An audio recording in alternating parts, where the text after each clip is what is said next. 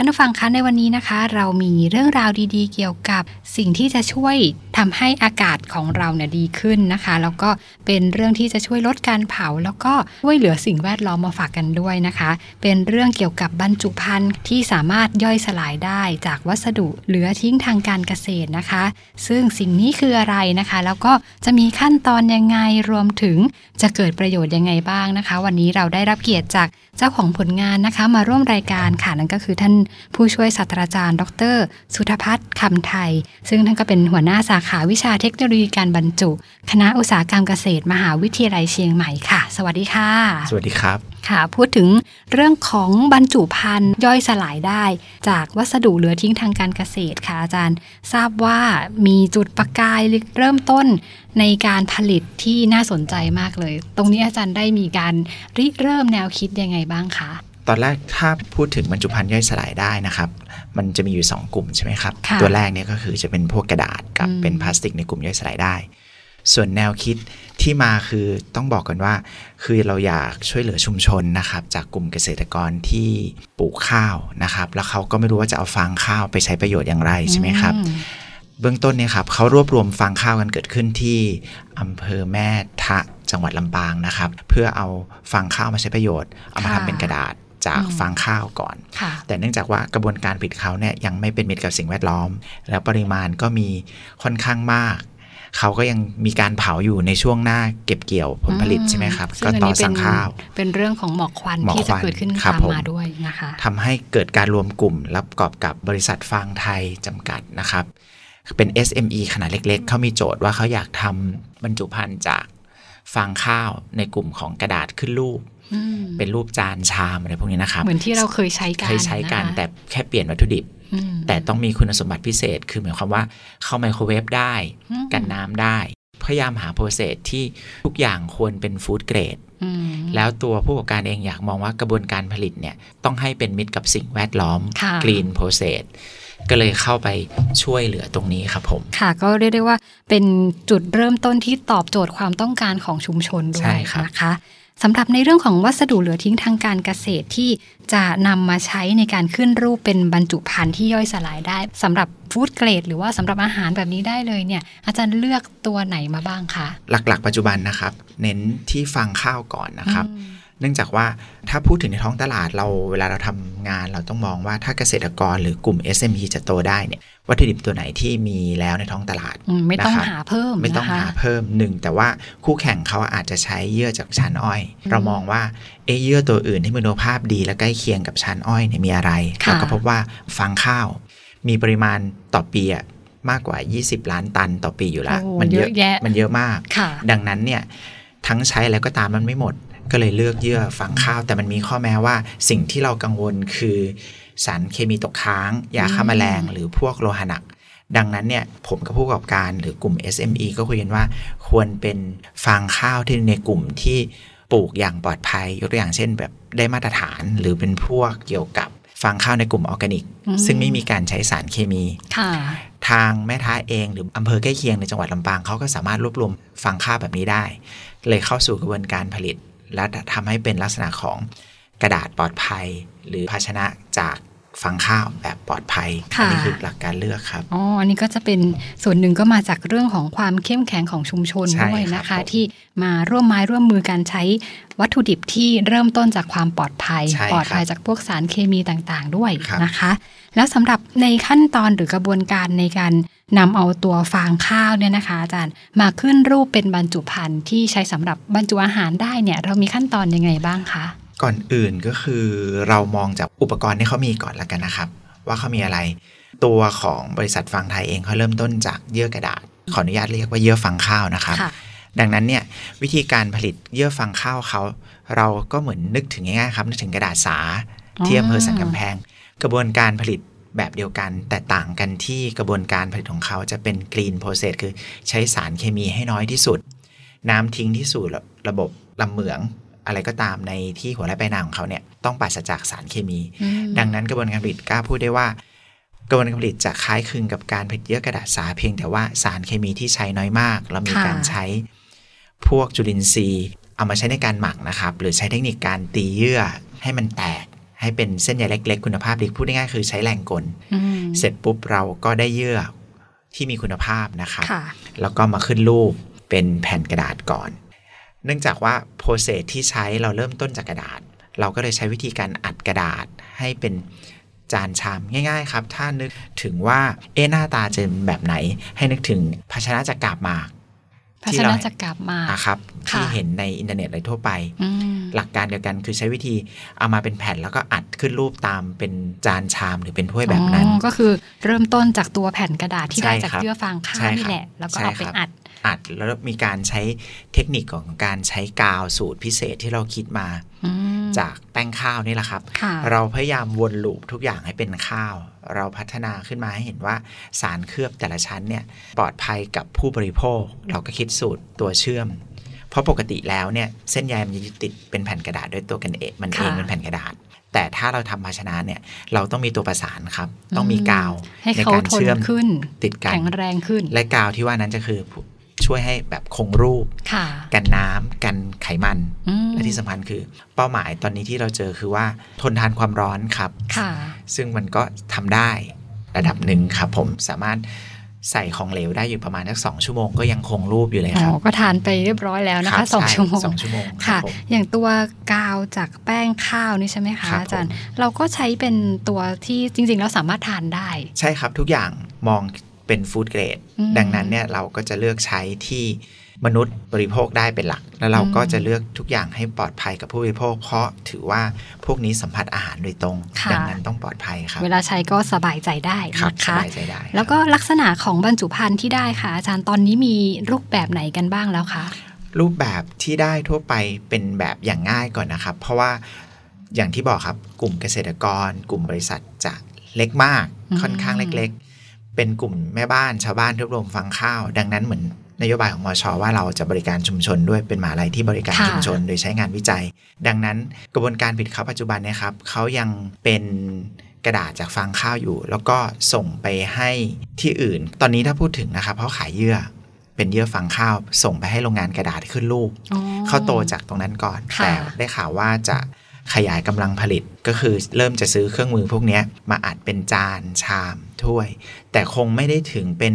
ภาชนะที่เป็นกล่องที่เราเห็นใช่ไหมครับ ที่เป็นกล่องใส่ข้าวอืมเป้าหมายเขาอยากทำแบบนั้น แต่ผมก็แนะนำมาว่า ค่อยๆ โตก่อน เพราะว่าตอนนี้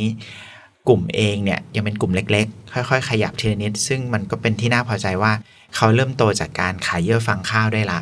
หลังจากนั้นคงจะเป็นบรรจุภัณฑ์ขึ้นรูปลักษณะง่ายๆ เป็นจานชามแบบแพ็คก่อนมค่อยเป็นกล่องค่ะ ซึ่งมันต้องใช้เครื่องจักรที่มีราคาแพง ค่อยๆเป็นค่อยไปครับ อย่างน้อยเขาก็เกิดรายได้ในชุมชนท้องถิ่นก่อนเป็นหลักและค่ะคาดหวังว่าเป็นต้นแบบครับผมอืมซึ่งในเรื่องของรายละเอียดการขึ้นรูปหรือว่าแปรรูปเป็นจานหรือเป็นกล่องอะไรแบบเนี้ยก็ได้รับคำปรึกษาแล้วก็คำแนะนำจากทีมของอาใช่จารย์ครับด้วยใช่ไหมคะใช่ใใช่ครับได้ออกมาจากแลบของสาขาวิชาครับผมค่ะ โดยได้รับทุนสนับสนุนจากอุทยานวิทยาศาสตร์ภาคเหนือครับอืมมาเป็นเหมือนกับหา buddy shopping ระหว่างอาจารย์กับกลุ่ม SME มีโจทย์ปัญหาอะไรแล้วเราก็แก้ให้เขาอ๋อเสร็จปุ๊บก็ทำเป็นโมเดลต้นแบบค่ะเหมือนเป็นลักษณะที่ว่าพอได้เสร็จปุ๊บเกษตรกรเองหรือบริษัทเอง พร้อมที่จะโตได้ ซึ่งตอนนี้เองเขาก็โตได้ ระดับหนึ่ง แล้วก็ดังระดับโลกแล้วที่เขาไปได้รางวัลอะไรต่างๆมานะครับอืมค่ะสำหรับตัวประสิทธิภาพสักนิดนึงค่ะ อย่างที่เล่ามาเนี่ยน่าสนใจมากเลย แล้วก็จุดเด่นอย่างที่อาจารย์ได้เล่าว่ามีการนำเอาวัสดุธรรมชาติใช่ไหมคะครับผมมาเป็นบรรจุภัณฑ์ตัวเนี้ยค่ะครับประสิทธิภาพที่ได้นี้เป็นยังไงคะอาประจารสิทธิย์ภาพถ้าเทียบเคียงกับที่มีอยู่ในท้องตลาดนะครับ ก็คือใกล้เคียงกันเลยครับ เหมือนกันทุกอย่างกับตัวชั้นอ้อยนะครับ ลักษณะเส้นใยหรืออะไรก็ตามเหมือนกันนะครับ เพียงแต่ว่าในบางแบรนด์หรือบางชิ้นอาจจะมีเสริมประสิทธิภาพการกันน้ำโดยการเคลือบพลาสติก ถ้านึกอะไรไม่ออกให้นึกถึงกระดาษข้าวมันไก่ที่มีพลาสติกบางๆอ๋อแบบนั้น แต่ทางผมมองว่า